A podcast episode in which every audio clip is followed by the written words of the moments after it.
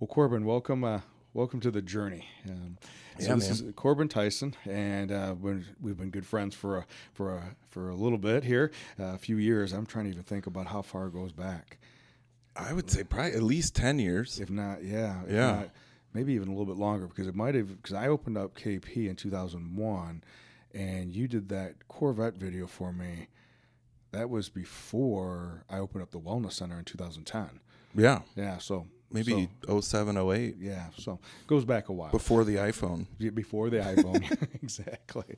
So, but let me just tell you a little bit about the journey and what we what we're trying to do here. And uh, basically, the journey is just um, having individuals come on and just having conversations about individuals who've transformed their lives, who've maybe had some setbacks and then failed forward, different obstacles in their life, and how they learn from those obstacles and how they've been transformed because of that.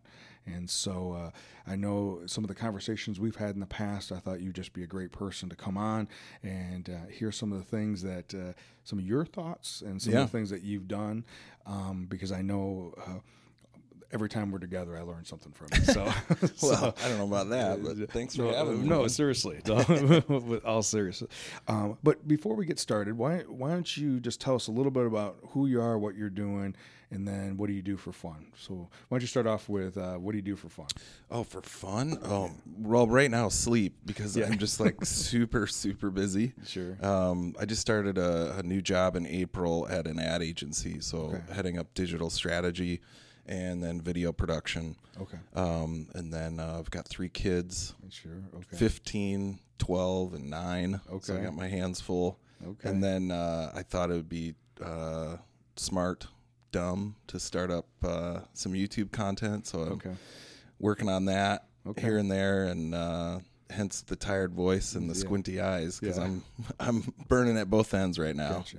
so, so the the content that you're developing for the YouTube that's Mm-hmm. that's a more you've been doing that for a long time, but this particular project is just uh, probably uh, just less than two months old, right? Yeah, so um, I I actually kind of got started making my own content probably about five years ago, um, and I sold a show to a YouTube channel, um, which I thought was a really good idea, and it was a documentary about fatherhood, and so that kind of started my my journey of um, making my own content. You know, I'd always I've done video production since Macs were beige.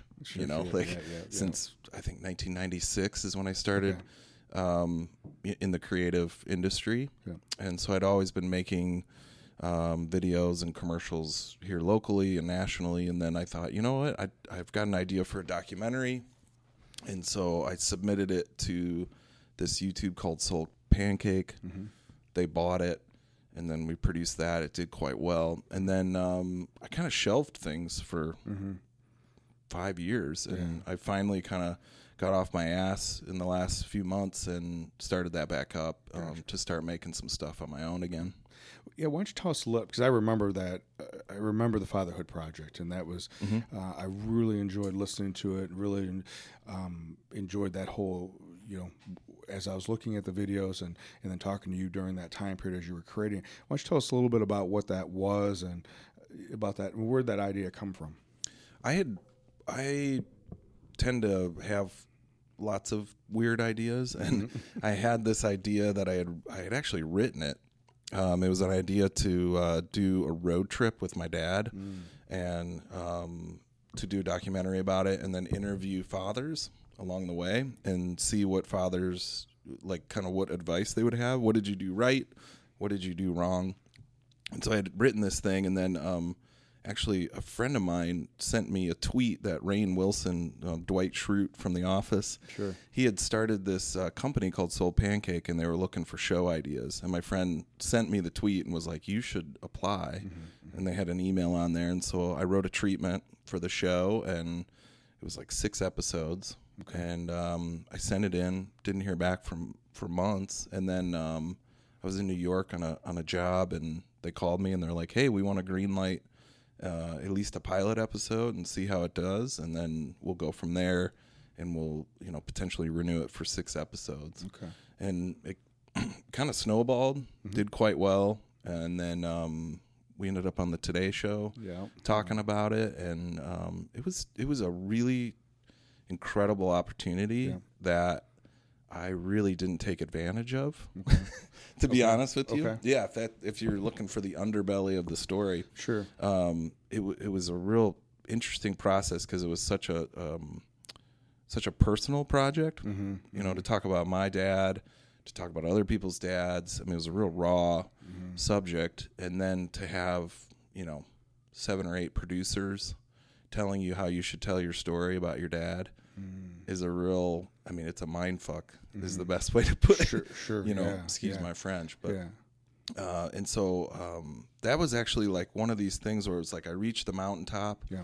I remember we were walking to the Today Show, and I was like, "Oh, I did it! I made it! My phone is gonna be ringing off the hook. Yeah. You know, like I don't have to worry about anything. Mm-hmm. You know, and I'm like shaking hands with Al Roker and Carson Daly, and I thought I did it, man. Yeah. I did it. I've arrived. Yeah.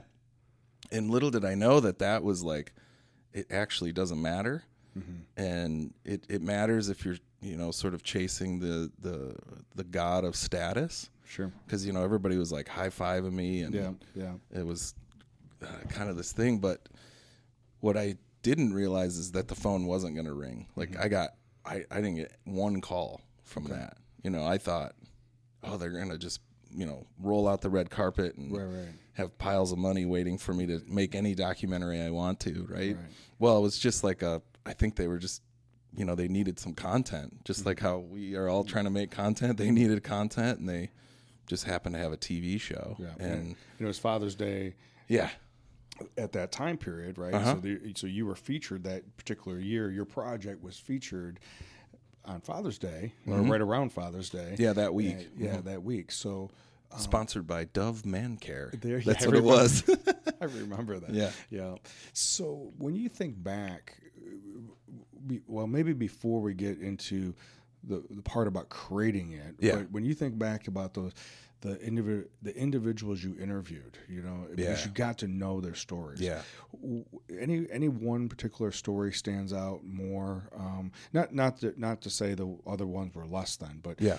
any one particular one stands out because it's now been a few years since you did that project. Yeah. Anything, any one of those when you were meeting meeting with them and, and getting their stories that stood out to you. Yeah. Um, I think it was it was what I learned overall. There wasn't an individual one that was like boom. okay. There was an episode that um, I interviewed probably about a hundred different people, Okay. and it was sort of back to back um, at like a men's conference, and so I was able to get this like fire hose of information Yeah. of how people were raised. Right. Right. Right. And the thing that I took away from that is like, and I, I tell my friends I have kids all the time, I'm like, they're like, oh, I'm so worried I'm going to be a shitty dad. And, and then I, I always say, wait, stop. Like, wait, you're worried about it? And they're like, yeah, I'm just, I just don't. And I was like, you already won. Yeah.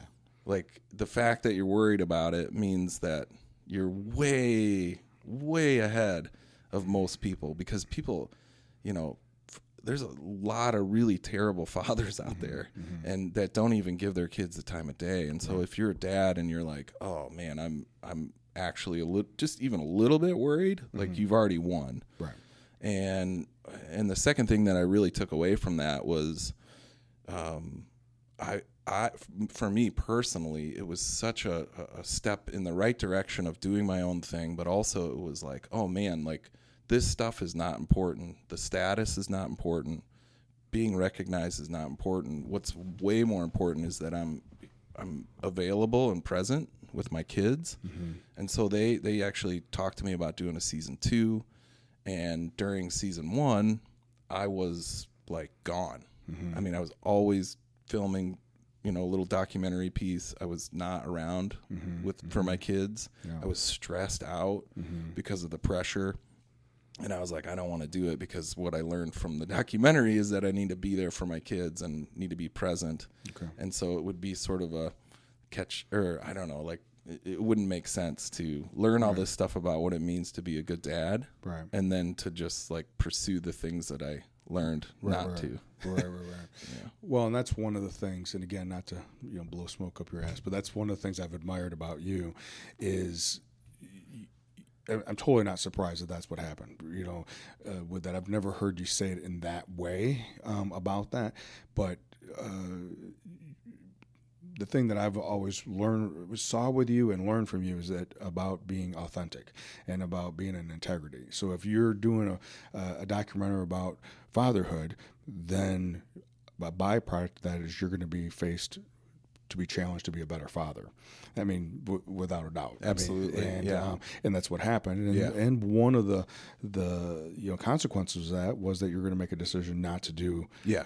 a second season. And I also, too, I didn't want to be the the an ex. I wasn't an expert. I was sort of a, a, a, an anti-hero in it, if you will. I was mm-hmm. like just observing, mm-hmm. and what was happening though, because I was getting, you know, mm. recognition. I was people were like, you should write a book about fatherhood, and you know, why don't you? I would get, I'd be speaking somewhere about it. And like a little old lady would walk up to me and give me her son's phone number and was like, "Can you call him? He needs to be a better dad." And I was like, "Well, I'm not like you just trust me. You don't want to call me. Like, I have no idea what I'm doing. Yeah. You know, that was the whole point. Was like, I don't even know. Nobody gave me a manual or anything how to do parenting, and Right. the best way for me to express myself was in, and to investigate was through a camera. So it was like all these happy accidents, and then suddenly people wanted me to, you know. Write a dissertation on what it means to be a good father, and I'm like, "Ugh, I don't. you don't want to talk to me, you right. know? Um, Sure. Yeah. So you when you look back on that now, of course it's years later, Mm-hmm. and you've made a comment about not capitalizing on it. Yeah. And and if you had to do if what what would be one of those things that you, learning that you learning about it, what would you would you have done different? Well, I think it was a weird. So this was, uh, let's see, it was a weird time in social media, really, too. And I always joke that I didn't capitalize on it because I didn't. I, I my social game sucks. You know, when it comes to social media, and I do marketing for a living, so it's kind of ironic. But had I kind of had things together, I would have had a book. I would have had things ready to go and Yeah. taken advantage of the opportunity. But I think deep down inside, I didn't really want to. Yeah. I just wanted to make films. I just wanted to make good stuff. Yeah. And whatever happened would happen. And Right, so, uh, you know, I regret no. You know, Yeah. I, it's more of my my business hat comes on, and it's like, man, you had an opportunity there, and you just kind of, you know, didn't do much with it. Yeah. And uh, but I, in hindsight, now I think it was good because I think I would have ended up in places I didn't Right. really want to be. Well, I think there.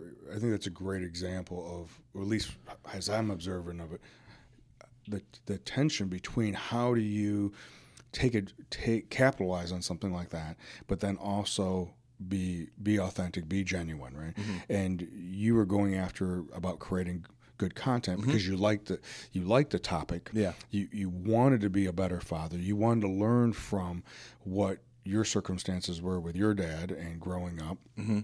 and and what you were seeing all around you and so when you're doing that how you don't necessarily have everything rolled out because then it would look like it was contrived. Right.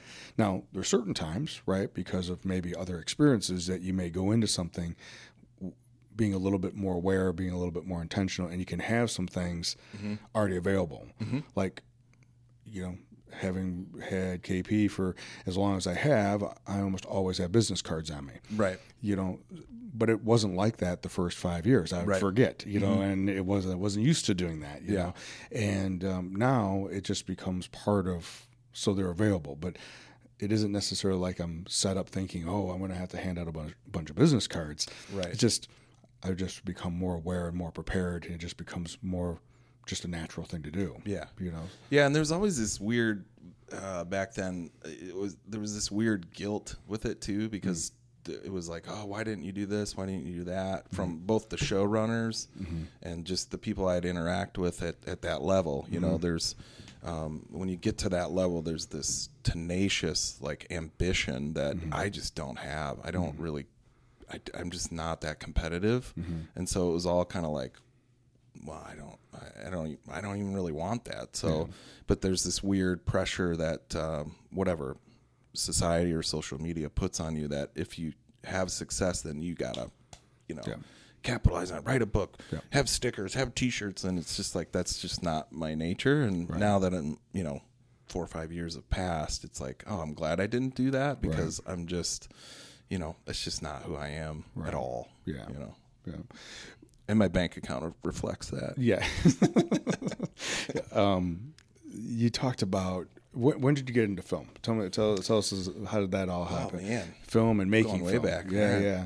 yeah. Um, so I started off as a graphic designer, Okay, uh, 1996. So like a year out of high school, okay, I started messing around with the computers at my church. okay, and um, and then my little brother um, was really into computers. He had like a computer repair business, so we Okay. always had computers around the house. okay. Uh, we had a, a scanner that was a hand scanner, and you would it was like this machine. It Mm-hmm. was like a little bar, and you would take it and you would manually go like this Over to scan things. Okay, okay. And I was like, oh, my brother got it somewhere. I don't know. And he was like, check this out. And I was like, ooh.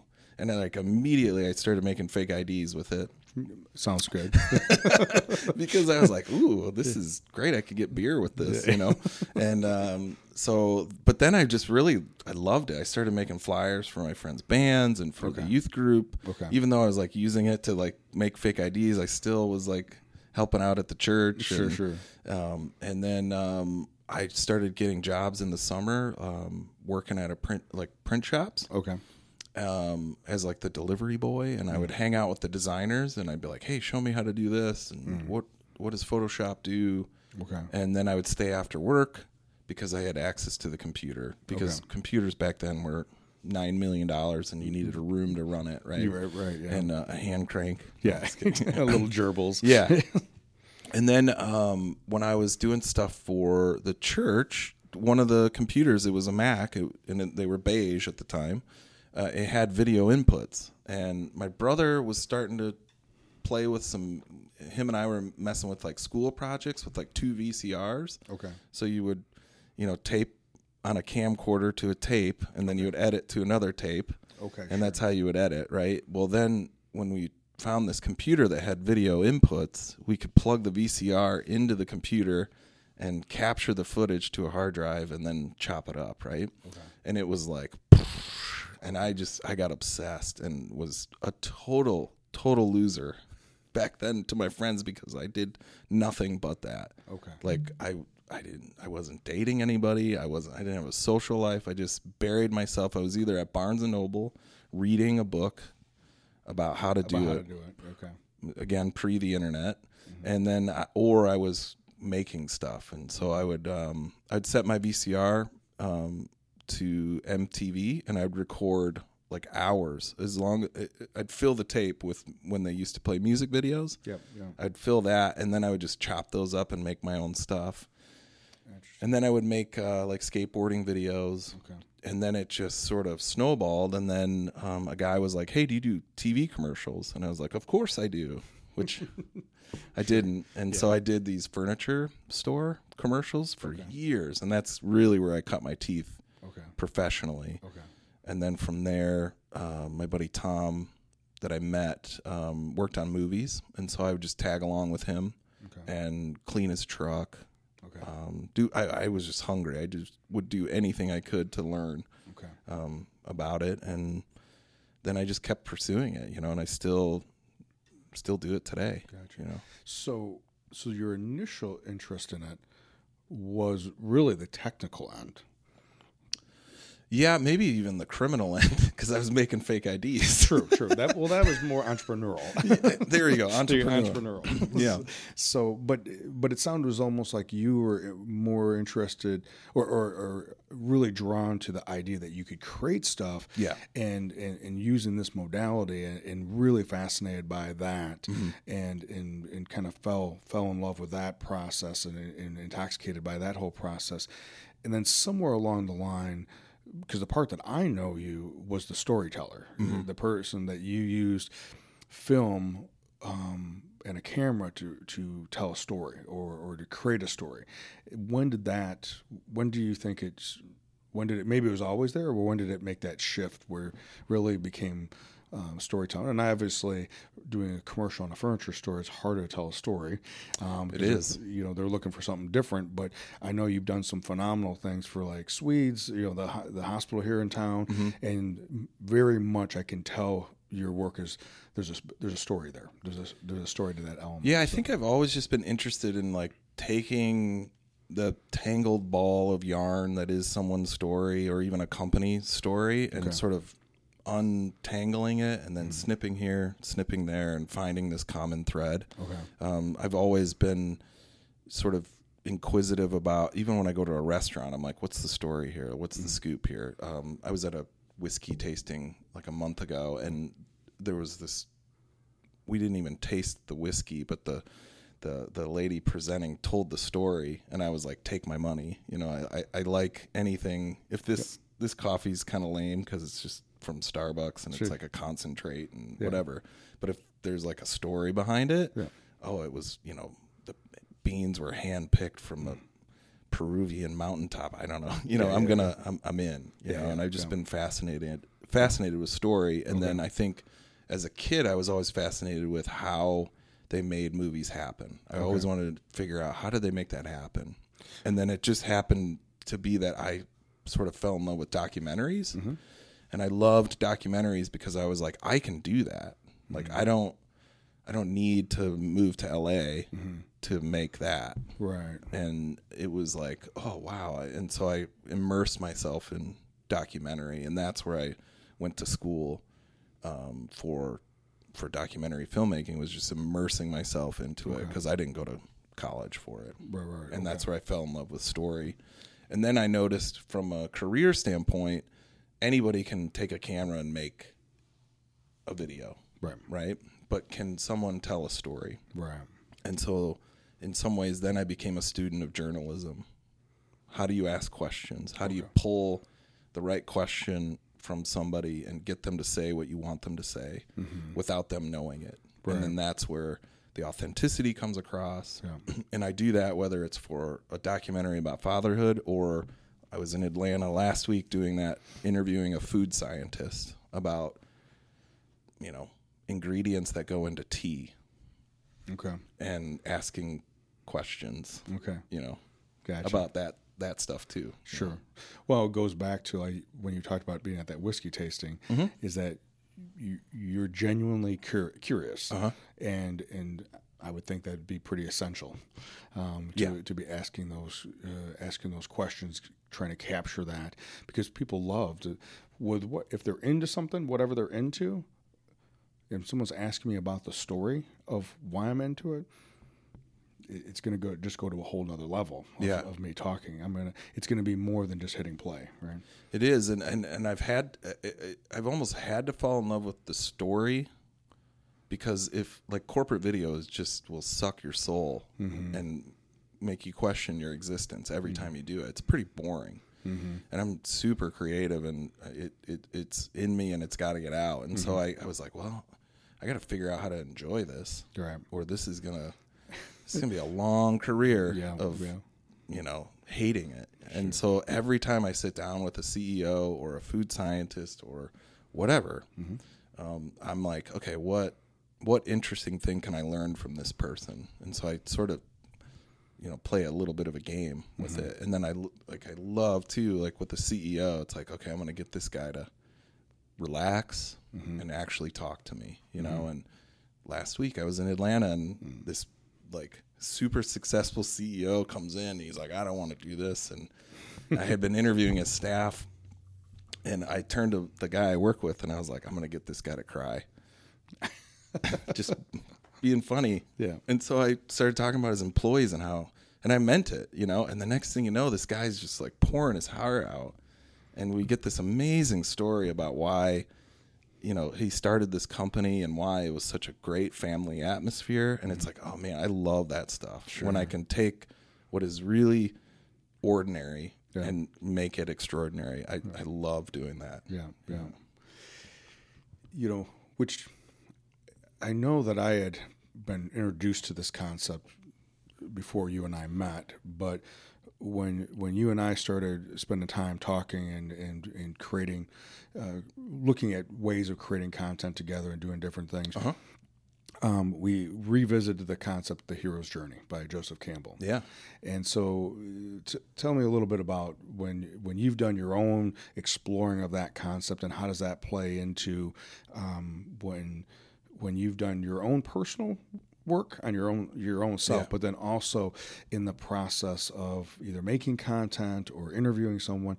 Let's talk a little bit about about that. How does that? yeah so uh, uh, you know the hero's journey is joseph campbell and when i came across his philosophy i was like oh because it's like his whole um, concept of the hero's journey is every single movie ever.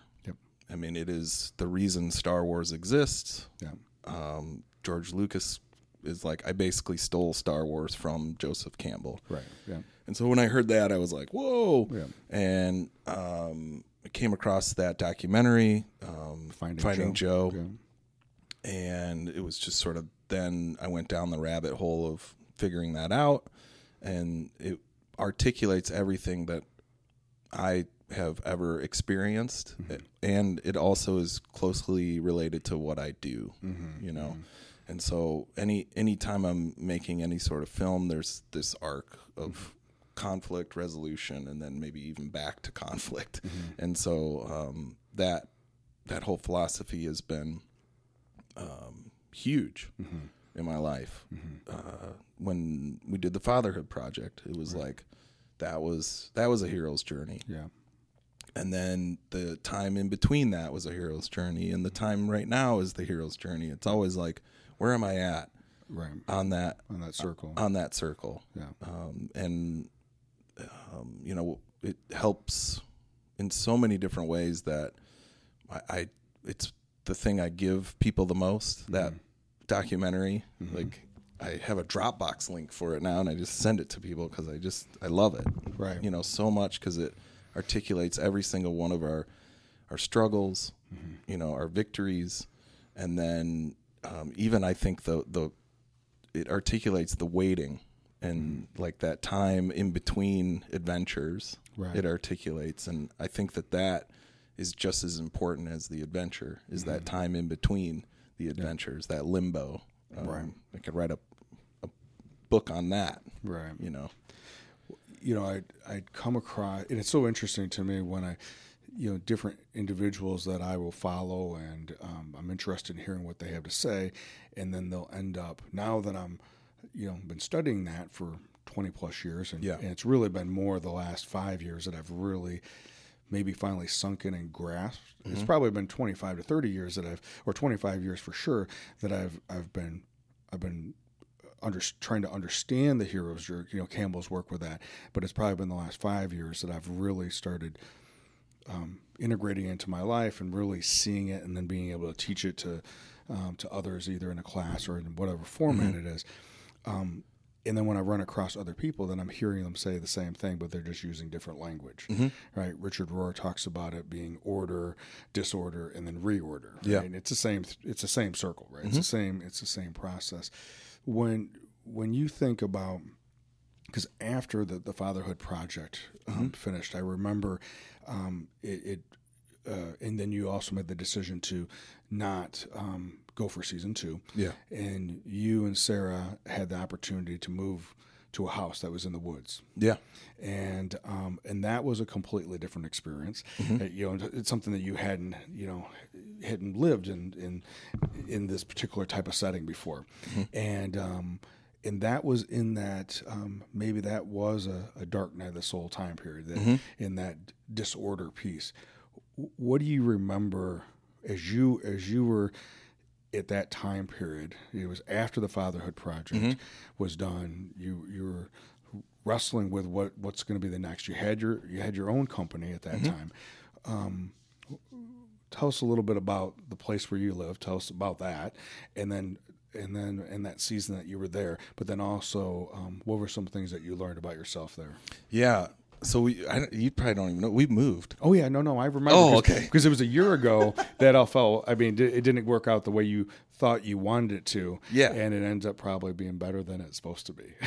Yes, but, yes, um, absolutely. I, I so I would say up until about a month ago, if I'm just being completely transparent, Mm-hmm. like I didn't know what the and and the Fatherhood Project was such a huge line in the sand and whatever mountaintop, whatever you want to call it, and it um and up until about a month ago, I really wouldn't be able to articulate what that time period was Yeah. and um, and I'm still processing what it was because after all of that, um, some time passed, and the like I said before, the phone stopped ringing, you know, and the phone. Um, it was either some of my local clients thought, "Oh, well, now he's successful. He, we can't afford him," which was like, "No, no, no, like." I didn't make any money on that. Yeah, you yeah. know that's what people don't understand is Right. we got paid to make the show, but we there was nothing left over for us, and so I was still doing the corporate stuff during the day and that at night. Yeah. Um, and then um, you know the time in between was really I think was like this time of me needing to go literally into the woods and metaphorically into the woods Sure. um, because um, we bought some. Uh, we had an opportunity to get some property. Uh, and it was like ten acres, and it was amazing. It looked fantastic on Instagram, Yeah. but it was both killing us uh, physically and financially. You know, uh, ten, probably eight of those acres were wooded, and so I was like a, a part-time lumberjack. Hmm Yeah. but um and all the while like internally for me i was entering like a real dark place. You know I, i'm just by default i deal with depression and anxiety pretty intensely. And so um during that time period i was really trying to find my way and figure out what was going to be next i knew that it wasn't just making videos about ice cream machines hmm Yeah. because it was that's pretty unfulfilling. But I also didn't think it would be something like I did with the Fatherhood Project because that was also pretty um, unfulfilling. Right. It looked great on paper, but it wasn't what I wanted to be doing. And so that that time in between was me trying to figure out what that looks like next. And I think with uh, about a month ago, I literally kind of had driven myself crazy about wanting to make my own content, but I just didn't know what it would look like. Right. I still don't know what it looks like, but something I, I don't even know what, but something just snapped, and I was like, "Fuck it!" Like it's time to just start, Yeah. and I'm gonna go ahead and document that process. Yeah. And by um, doing that and stepping in front of the camera and making some videos on YouTube, it I it's kind of way more for me than it is for anybody else mm-hmm. because it's forcing me to look in the mirror and figure out what it is that I want and figure out what I want to be. And then the, the a nice little byproduct of that is there's a few people that are watching and they're going, "Man, me too. Like mm-hmm. I want to start something. I want to do something." And the response has been huge and it's like, "Ah, there it is." Mm-hmm. Like my role with that is to help myself first. Yeah. because there's something about putting yourself out there and talking and asking questions that you learn about yourself. Yeah. and then also um, it, i'm noticing that man it's going to help people. And my wife and i by default want to help people you know almost to a fault.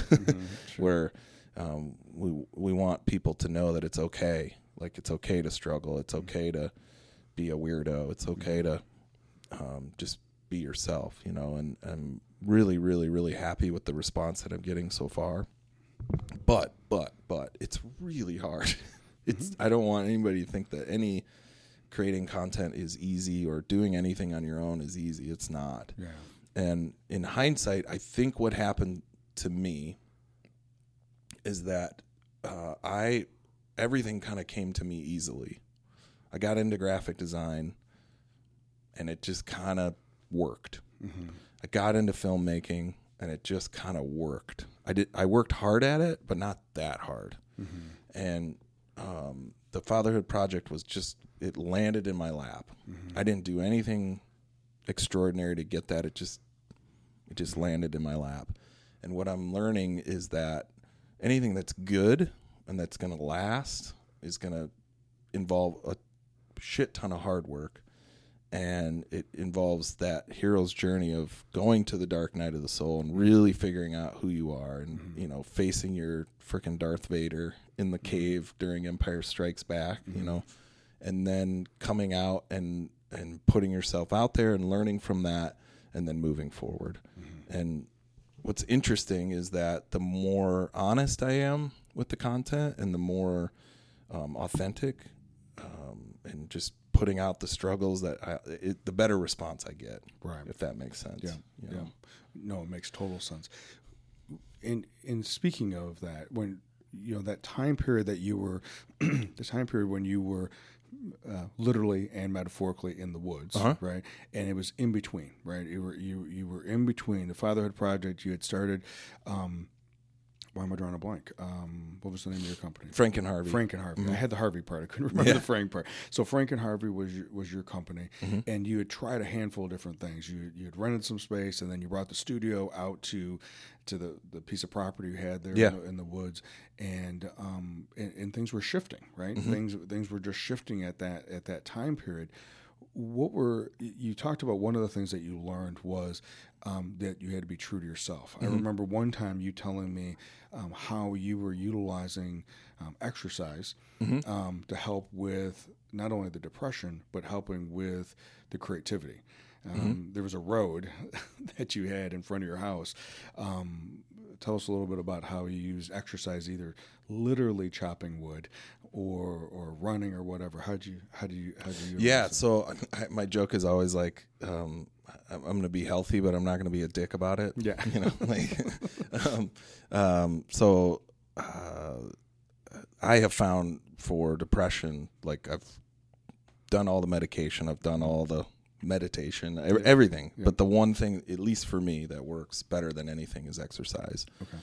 And that involves a little bit of running. And now, in addition to that, I've added to the mix like sauna, a sauna. Okay. Like it's just when I'm shit is off the rails and I'm just like in not in a good place. My wife will be like, I think you should probably go sit in the sauna for a little bit. You know, I wish I owned a sauna, but Yeah. I so I go to the Y and just sweat it out. But um, um, I had been ignoring, you know, my health for for years, and I was, you know, during the fatherhood project and after the fatherhood project, it was like my drinking went up, my health went down, and you know, I was pounding, you know, six seven beers a night, and if you look at the clip of me on the Today Show, like I'm just, I just look swollen, mm-hmm. like you know that beer, s- you know, swelling. And I was like, you know. I got to do something about this because I just didn't feel right, and I mm-hmm.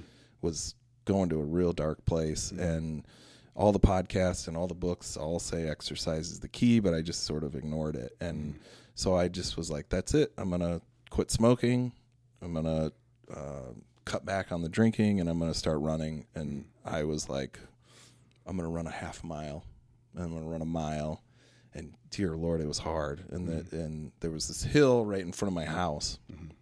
that became like this metaphor for my life. That it was like if I don't, I gotta make it up this hill. I gotta like uh, because I couldn't at 1st mm-hmm. Like I would have to walk the hill, and so I'd run down the hill to the stop sign, and then back to my house was like a mile, and then up that hill on the way back was just pure hell, mm-hmm. and it was like not only pure hell physically, but it was like mentally like, um, how did I get here? Mm-hmm. I can't even make it up this hill because I I went to school on a scholarship for soccer, and so I was an athlete my whole life, and to wake up and not be able to even run up a hill was just like just a big punch to the face, mm-hmm. right, to my ego. But then that hill was just like, all right, I'm gonna make it. I'm gonna make it, and I would run once a week, mm-hmm. you know, but I'd run. Then I started going twice a week, and then I started doing three times a week. And I, I know I joke about I'm going to be healthy, but not be a dick about it. Mm-hmm. What I mean by that is like I was going to be healthy, but I'm not going to be a dick to myself about it mm. because whenever I would try to start something and then I would fail because you're it just you're gonna fail mm-hmm. if you start anything you're gonna fail and it's like what I think why we stop doing it is because then you're like, well, I can't run a 10 minute mile anymore, you know, and it's like, well, stop. Like run a 16 minute mile. Right. Walk a 16 minute mile. It's better than not doing it at all. Right. You know. And but I have just found that in that time period in my life sort of made me recognize that that is a key essential to me being healthy. Mm-hmm. And I'm terrible about it. If I get in once a week, I'm like thrilled. Um, if I get in twice a week, then awesome. You know, I I don't have that. um, you know, like well, guys like you, like with a bodybuilding background, you just you know you know every day da da da da da da. da. I just don't have that, and so I stop judging myself about that, and then it's like I chalk up the victories to if I get out there twice a week, it is awesome, and I'm I see results because of that. Sure, so it's yeah. like it's better than nothing. Yep. You know, because nothing got me in some real dark places. Yeah, you know? yeah. And and I think that you know a couple weeks ago, um, I had the good fortune um, during Suicide Awareness Month, and Kevin Kevin Hines, he's a mental health advocate now. He 20 years ago, when he was 19, he he had jumped from the Golden Gate Bridge in an attempt to die from suicide, and he was one of uh, there's like 4,000 plus people who've they've identified that have jumped. Only 32 have survived, Jeez. and he was one of the 32. Anyways, uh, he what he learned in that experience, because it's a crazy situation. I mean, it's like 250 feet or whatever from the platform to the water. Yeah. and that's you go to like 70 miles an hour, and it's like four and a half seconds, which is a long time to know what's going to happen, right? I mean, and you know, we were talking earlier with Dalton about wrestling. You know, Mm-hmm. you're in a bad position for four and a half seconds. It's a long time. Yeah, it's a know, lifetime, and- yeah. and um, but he he was interviewed and the other 31 Mm-hmm. individuals were interviewed afterwards and they all said the same thing they wish they wouldn't have jumped they, Mm. they wanted to live and um, and even though um, he he did live and he had surgery on his back and all these different things he, he doesn't want to die, but because of his mental illness, he has bipolar one, and because of his mental illness, he has struggled. He's been, uh, I think, inpatient um, uh, eight times in the last twenty years because of the suicidal thoughts, because of the the hallucinations, the voices, and um, so just recently when I saw him, I said, "Kevin, you look phenomenal." Because I've been following him for a while. I go, "You look great. You've lost weight. You look you look great." And he's lost some thirty something like that, some you know decent amount of weight. And he and he talked about that he he works out for something like 35 minutes twice a day. He makes sure that he gets seven to nine hours of sleep every day. He eats certain foods and avoids other types of foods. For him, the medication's one por- portion of it. Doing therapy is another part of it. Yeah. Um, but it's the lifestyle. It's it's about incorporating for him because his system is so um, fragile. Is that that his his workouts are essential. Um, his, his eating is essential. His sleep is essential. The fact that he continually says he's feeding his mind regarding information um, about not only bipolar but about mental health overall. And um, and so I remember, you know, I remembered when you had told me that that had been a critical part. That when you were in a dark place, either going to the sauna, going for a run, going out and all right, I'm gonna take care of that tree that you know that fell. Yeah. Um, and um, it was more for your mental health than it was to clean the tree up, right? I mean, it wasn't Absolutely. you know, and and so I just remember that you tell me those stories, and I just want you to kind of expand a little bit about that. And Yeah, and I, I think that um, I think there's kind of two things that I've learned during that process is like I, I've always felt bad or guilty or like I've always had this idea that I can fix it. You know, like um, I, I like I will always fix things before having someone else sure, do it. My wife's window this past week just dropped into the oh, in the car, into the right into the door right? Yeah, yeah. i was like ah, i can figure this out you know and i'm taking the door apart and that's just my nature right? Sure, and so with depression and anxiety i've always been like i can fix this Mm-hmm. and, it, and it wasn't until i realized like wait i don't i think it's just there Mm-hmm. i don't know i'm not a doctor i'm but no matter what i do it's just usually it it's there Mm-hmm. um, so it was like okay through therapy and through you know way too much time researching it yeah, Um, I figured out that like, okay, well, this thing wants certain things. So depression wants me to stay in bed. Depression wants me to feel bad for myself. Depression wants me to wallow. Um, and I was talking to my friend, um, this friend of mine, Josh, who's a therapist in Tennessee, and we were on the phone, and he was like, "Yeah, depression wants that from you," and I was like, "Ah, that's genius, right?" Yep. Depression wants me to just give up and and latch onto those thoughts, and it's like, wait a minute, I don't really want that. It's way easier to do that. It's way easier to feel sorry for yourself, but I don't really, really want that. Right. And so for me, the exercise, getting out in nature, and even making things for me is a key part of just, in a sense, living with it, you know. But then also embracing it and saying, you know what? The reason my stuff is so good and the reason I'm good at asking questions and making things is probably because I'm I have this friend of depression mm-hmm. with me because it means that I'm you know, I have empathy. Mm-hmm. I, I understand what it's like to have that dark night of the soul. And so maybe instead of seeing it as something that I got to get rid of and I got to fix, you know, how do I deal with this? How do I put it at bay? How do I just not give it what it wants? Now, disclaimer, I'm not a doctor and or a therapist, so that could be all wrong. Yeah. But for me, that's just been, you know, part of the process is kind of figuring out how do I do this and how do I how do I mute that voice in my head that wants to go to bed and wants to watch Netflix and wants to well, all of those things are me my from myself being lazy and not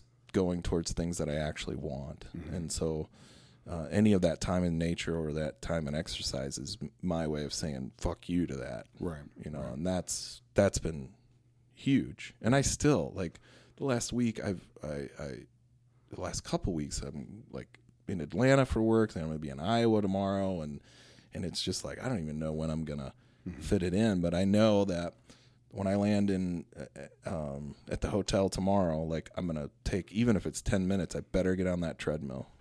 Because otherwise you know I, i'm gonna have a rough trip Right. you know and that kind of stuff too though like it helps also like just have energy Yeah. weirdly like if i want to do all these things i can't be sitting around having a six pack of beer Right. you know I, I i need to get on the treadmill get in the sauna sweat the demons out mm-hmm. and then get at it Right. you know you, you know, it's I know for me, it has become part of the formula for me to be available to either if it's if it's giving a presentation, if it's at work when I'm counseling someone, it's it's part of the preparation for me to be available. yeah That that I have to there's a physical part of it, there's a spiritual component to it, there's a there's a mental component, but I, if I don't prepare myself physically, then I'm going to probably struggle or be distracted spiritually. If I'm not doing physical and spiritual, then mentally I'm not able and emotionally I'm not going to be able to yeah to do the you know be available right Yeah. because I'm distracted you know and Yeah. so um I think I think too. It's like the the concept. I don't know who said it, but the the concept of the monkey mind. You know, you've got this monkey in your brain that's just like jumping all over the place and trying to distract you, and and it's like for me, exercise and all that helps me kind of mute that a little bit and put it at bay and and recognize it for what it is. when when your friend Josh was talking about depression, Mm-hmm. I, I re- was remi- reminded of uh, a story, metaphor uh, of this. We each have two wolves, um, a good wolf and a, and a dark wolf that lies within us. Right, one is about life taking, and and, it, and it's about taking things, and it's about maybe that's the depression. Then we have the life giving wolf that is about hope and and possibility and creativity and and growth both are there. You get to choose who you're going to feed. You get to choose whi- which one of the wolves are you going to feed. Yeah. And um, and I had not necessarily thought of it the same way that you that how Josh said it, and then Yeah. how you took that information. But I talk about depression lies to us um, because that's part of its job. But also, depression is going to be fed by what we give it, or it's going to be contained by what we don't feed it. Yeah. And so I think that's a great, um, a great example. Yeah. And what sucks about it, it's like it, depression's way easier to feed. Oh yeah, a lot easier. It's so much easier. Yeah. The other, whatever, is so much harder. Like I hate running on a treadmill. Mm-hmm. I feel like a hamster trapped in a cage and looking at it. Just I hate it. Yeah, I it's hate it. uncomfortable. Oh, it's so uncomfortable. It doesn't even matter what kind of music I put on. It just is like ugh. It's. I would much rather sit around and drink a beer. Yeah. It's just way easier. Much easier, much easier. But it it it's about that choice. It's not that one's good or one's bad. It's just where do you want to be, Yeah. and which which one is going to help you get to where you want to be. Yeah. So, um, you you had mentioned something earlier, and again, it was one of those things that I, you actually introduced me to, the, and it's probably one of the books that I give out and refer to people. Um, you know, it, it, it's got to be the one I refer most to everybody, and that's uh, Ryan Holiday's work um, in "The Obstacle Is the Way." Oh, nice. Yeah. and uh, and then as I thought you were going to mention the uh, interpretive dance book I gave you. yeah that to one, follow yeah, your yeah, interpretive dance passion. yeah. You haven't I- talked about that on the podcast. No, I had not talked What? about that one. Well, you know, it's Now's a good time. yeah, it's we're still working on it. Okay. I'll let you borrow my tights. Yeah, yeah, or any form of dance. Period. Yeah. it's still. I've we've just celebrated my daughter's twenty first birthday, and um, th- that was probably an embarrassing watching uh, me and a couple other people on the dance floor dancing up in Milwaukee with. I need uh, footage them. of this. Thank goodness, as far as I know, there is none. I'm sure there is somewhere. I imagine there Yeah. is. So, um, when you, um, what what was it about Holiday's book, "The Obstacle Is the Way"? What about that concept? What spoke to you about that? Yeah, so uh, Ryan Holiday, I actually came across him because he was the marketing director at American Apparel, which is like this super cool T-shirt company, right? And he was like the marketing director for this huge company, and he was 21. And I read an article about him that he um, was only had a he had a really limited budget with American Apparel, and he needed to figure out how to do a national campaign on like a local budget. And so he took out a billboard in L.A and then he secretly called a bunch of his friends and had them go vandalize the billboard. And then he had all these other email accounts set up and he sent out emails to all the papers about their um, their billboard being vandalized. And then it got it got picked up on CNN and so they got this national exposure and it was something like he did the math. It was like you know 20 million dollars worth of advertising for 1500 bucks you know? Okay, okay. and he had this whole book called Trust Me I'm Lying. And it was uh-huh. all about sort of the underbelly of marketing. Mm-hmm, mm-hmm. And I loved that book. And then kind of out of left field so the, he, he wrote all about marketing. Yeah. and so that's kind of how I came across him. And then out of left field, he wrote this book, Obstacle is the Way, Yeah. which was really about the philosophy of Stoicism mm-hmm. and this idea in our life that every obstacle that is in our life, you can look at it one of two ways. Number one, you can look at it as an obstacle or a wall and you can sit there and pout about it. Or number two, you can look at it as a wall or an obstacle and say, how is this wall or this obstacle? First of all, how am I going to get around it or over it or through it?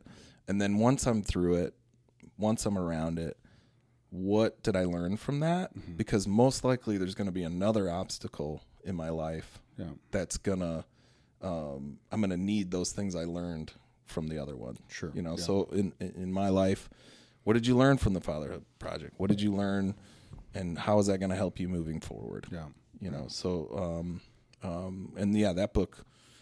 I read that probably once a year, Mm-hmm. um, and then "Ego is the Enemy" is his other book, and then I think this week he's coming out with one called "Stillness," Okay. which I'm assuming is about meditation, and you know, um, I'm sure it's going to be great. Sure. Sure. Yeah. But obstacles the way is just it, it's such an easy read, and it's such a it, like I tell people all the time if you want to kind of dive into philosophical thought, that's a great place to start because it's really accessible and it's really understandable, and um, yeah, it's a it's a great book. Yeah, I like I said, I've I've enjoyed it. The concept of it. Mm-hmm. I think one of two things that really for me that resonated with was beginning to introduce the idea that just because there's an obstacle doesn't mean it's the wrong path. Mm-hmm.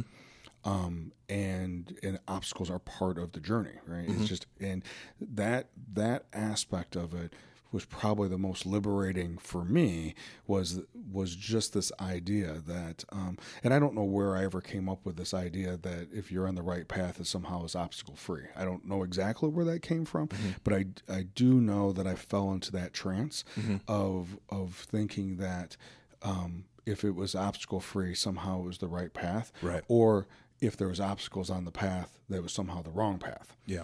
and then and then I, then I struggle with maybe even committing to being on on that path um, because I'm not wanting to make a mistake, and so um, so that was one of the things that r- I really liked about that book, and then the other part of it, and I've shared this many times before, is that the story that you're going to tell at a given point in the future is the story that you're writing now. Yeah. And that helped me not get stuck in the funk because I don't want to be talking about the story that Kevin was stuck in the funk Yeah. for for more than I needed to be. Yeah, and I think I think the obstacle is the way is also this idea of being here now.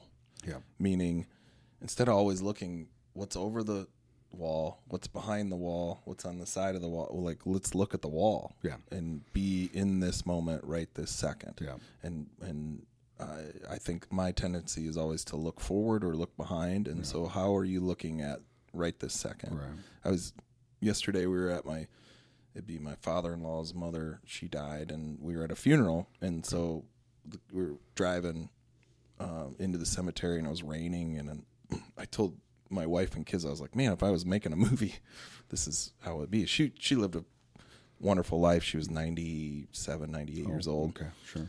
and um and I told the kids, I was like, you know, we're all gonna die. and they're all like, geez, Dad, this is pretty dark. I was like, no, but like, so we gotta live for right now Right. because this is what we all have in common. So Yeah. let's not waste today Right. and and let's not worry about tomorrow. Let's live today because we just don't know Right. when that's going to happen or it, it is going to happen. So let's accept that and be stoic about it and you know have fun, Mm-hmm. Yeah. dance, Yeah. dance with your daughter and make a fool of yourself, Yeah. you know, and and go to that party and party, Mm-hmm. you know, and go be with your friends and be with your friends, Right. you know, and I, that's what I love about the philosophy of stoicism and you know which is really the basis of everything that Ryan Holiday is writing about Yeah.